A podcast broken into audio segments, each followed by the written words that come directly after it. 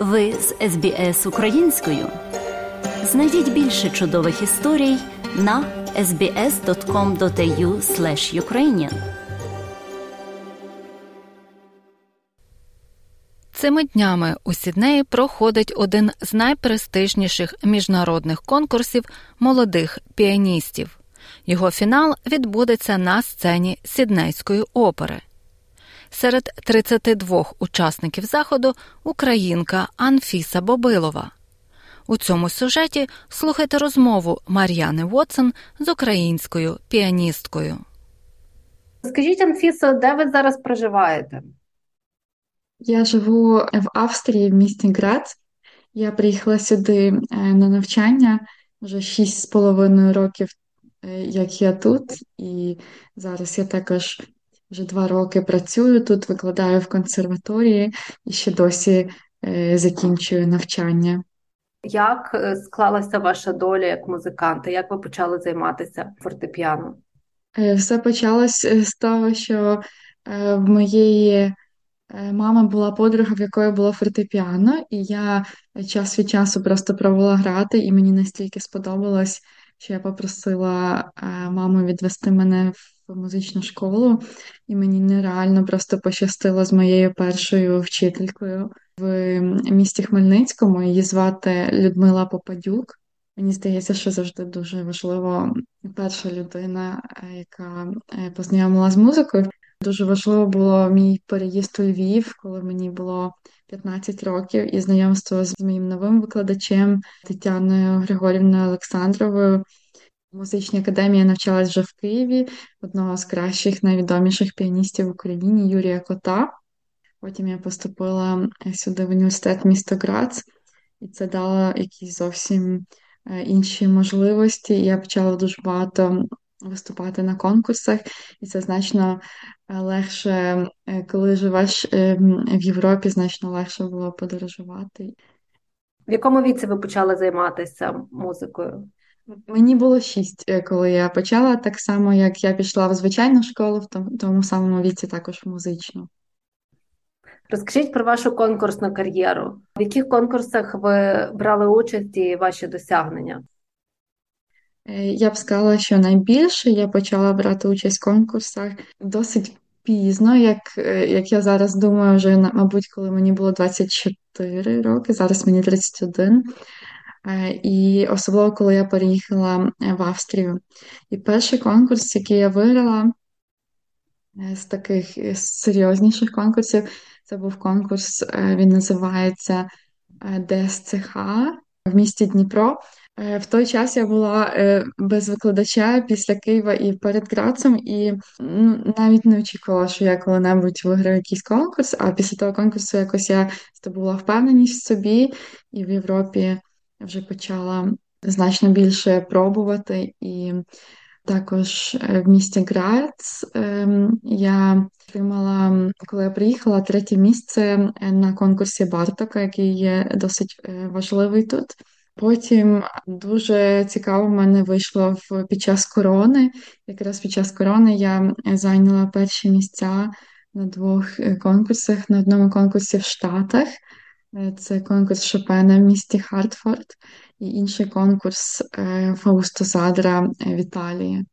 Та, і також я брала участь в багатьох онлайн-конкурсах, що, звісно, не є тим самим, але було непоганою альтернативою під час корони, і я зробила дуже багато записів, і мені також вдалося виграти достатньо багато цих онлайн-конкурсів.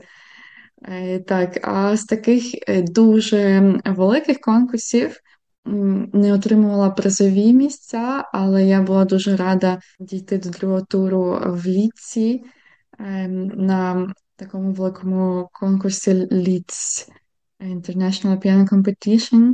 І недавно я брала участь в Horowitz Piano Competition. Цього року він називався Київ Женіва, він проводився цього разу в Женеві. І так, і мені вдалося дійти до третього туру, до семіфіналу, що для мене особисто було одним з моїх таких більших досягнень, і мені було приємно, що це саме український конкурс, і рівень був настільки високий. Мені приємно, що мене так теж високо оцінили журі. Це як платформа, щоб музиканта почули важливі люди, які часто самі мають концертну кар'єру і е, займають е, високу позицію в нашій такій вузькій сфері класичної музики. І оцей момент, е, мені здається, це є найважливіший. Один раз вийшло, що на конкурсі, де я ніякого місця не отримала, зі мною зв'язався член журі, який вважав, що це несправедливо, і він мене неодноразово потім запрошував е, на концерти. Але, звісно, якщо е, про виграш конкурсу, то це часто це іноді може бути тільки грошовий приз, а, але звісно, що нас, музикантів, найбільше цікавить, це коли Е, в приз включені концерти, менеджмент, іноді запис диску, тобто всі ці кар'єрні можливості найбільш виглядають привабливими, тому що отримати концерти, на жаль, не є так просто, і конкурс для нас це найбільше через те, що це як можливість ем, побільше грати концертів. Розкажіть тепер про конкурс в Австралії. Чому власне Сідней, чому власне цей конкурс? Що ви сподіваєтесь від нього?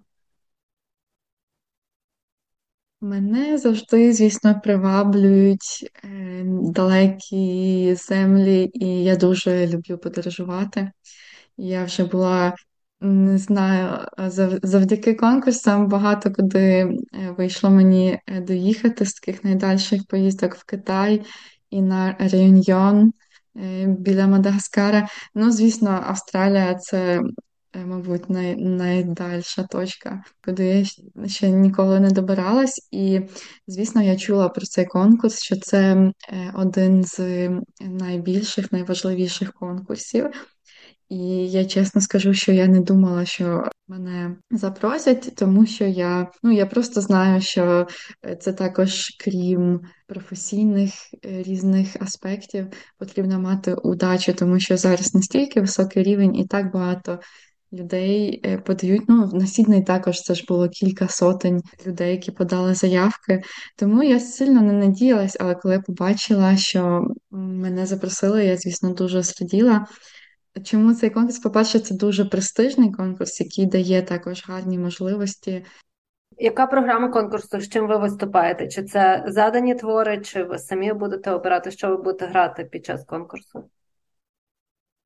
Е, деякі твори можна було абсолютно вільно вибрати, а деякі, наприклад, вже в першому турі або другому треба було обов'язково зіграти твір австралійського композитора. Я пам'ятаю, передивилась е, ці всі твори, там, де було можна переслухала, е, і вибрала композитора Роберта Мельборна. І та, і я вибрала третій концерт Бетховена і концерт Равеля. Яка власна ваша кар'єрна мета? Чи є якісь майданчики, на яких ви мрієте виступити, або оркестри, з якими зіграти? Звичайно, е, моя е, е, така найбільша мета це мати достатньо активне концертне життя, але, звісно, мені хотілося б мати баланс такий, тому що коли я дивлюся на людей, які зараз просто, як сказати, на вершині кар'єри, які грають там кожен день концерти в інших містах.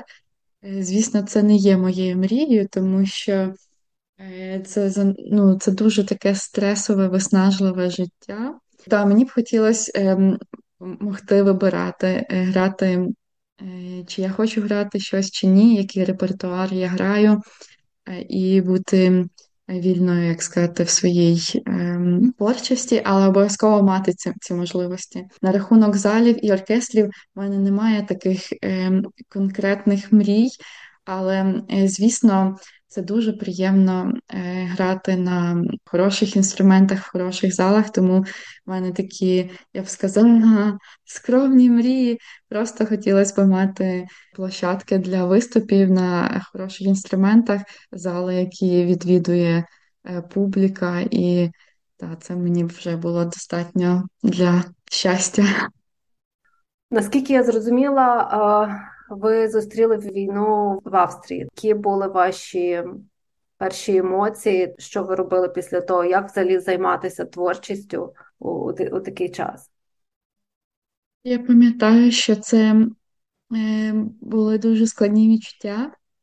Е, на початку це е, був якийсь такий шок і стопор, і мені здавалося, що після цього взагалі неможливо нічого робити, і просто що нічого немає сенсу, і сенсу взагалі грати на фортепіано, коли щось таке відбувається. Але достатньо швидко, мені здається, 4 березня це був вже перший е, благодійний концерт, який е, я організовувала. І це додало зразу значно більшої такої якоїсь бадьорості і розуміння, що те, що я роблю, цим я можу е, допомогти Україні просто фінансово. І це мене якось трошки почало відводити від якихось депресивних думок. Хоча, мабуть, десь перший місяць е, я була в ну, можна сказати, в такій депресії через війну. Потім ем, через місяць після того. У мене була поїздка знову ж таки на конкурс, е, на якому на який мені дуже вже не хотілося їхати, тому що знову ж таки я думала, який сенс взагалі зараз робити якийсь конкурс. Але організатори також дуже багато тоді подумали про Україну. Це був конкурс Марії Канальс в Барселоні, і е, вони організовували також події, деякі пов'язані з Україною. Та і мені якось це дало трошки ще більше сил. І після цієї поїздки я вже себе якось відчувала емоційно більш нормально. І досить довгий час ми продовжували багато концертів е, для України. І можу розказати ще таку ситуацію неприємну, пов'язану. Ось це якраз був цей концерт 4 березня, після якого е, так вийшло, що хтось подав в суд на те, що е, ми робили концерт, і в програмках зазначили номер е, банківської української армії, тому що не можна в Австрії гроші з благодійних концертів пересилати на армію іншої держави. Мене викликали в антитерористичний відділ, і було дуже такий серйозний допит, е, як чому. На щастя, все обійшлося. А зараз я е, от е, останній наш е, концерт благодійний був у травні, рівно місяць тому. На жаль, вже складно зібрати публіку і вже значно менші суми виходить, але цей раз з моєю скрипалькою разом робити. І сьогодні Е, також я граю концерт. Е, це не я організовувала, а є така е, організація сороптимістів. Це така світова організація. Кошти будуть йти на допомогу жінкам з України. А як взагалі європейська і світова спільнота сприймає українських митців? Чи змінилося ставлення до війни і після війни? Я думаю, що в тому, як воно змінилося, є, мабуть, і плюси, і мінуси. Але звісно, що багато плюсів, тому що е, почали значно більше звертати увагу на українців, що мені дуже приємно це на українську музику.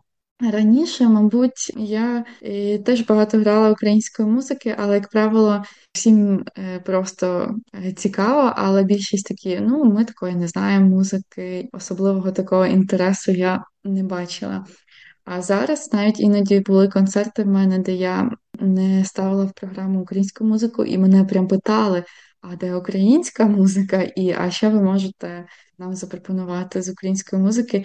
І це дуже цікаво. Е, і людям зараз просто хочеться знати щось, тому що всі. Е, всі знають тепер про Україну. Україна у всіх якби на слуху, і українські композитори теж за рахунок цього отримали шанс.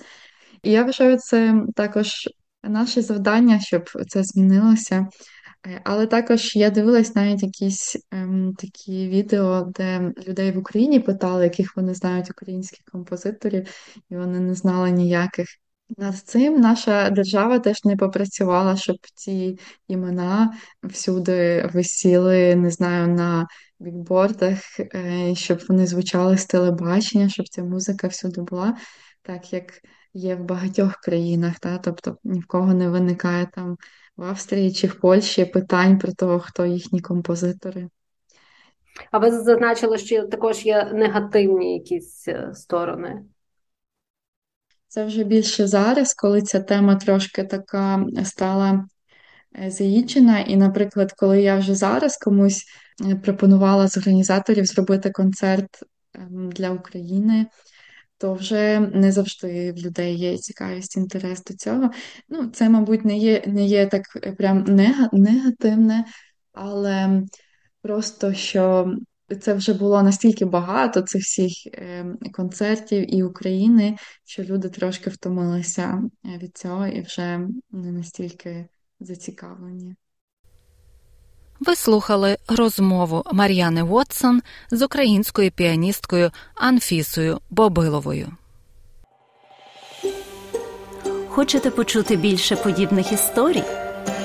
Слухайте в Apple Podcast, Google Podcast, Spotify або будь-якому іншому місці.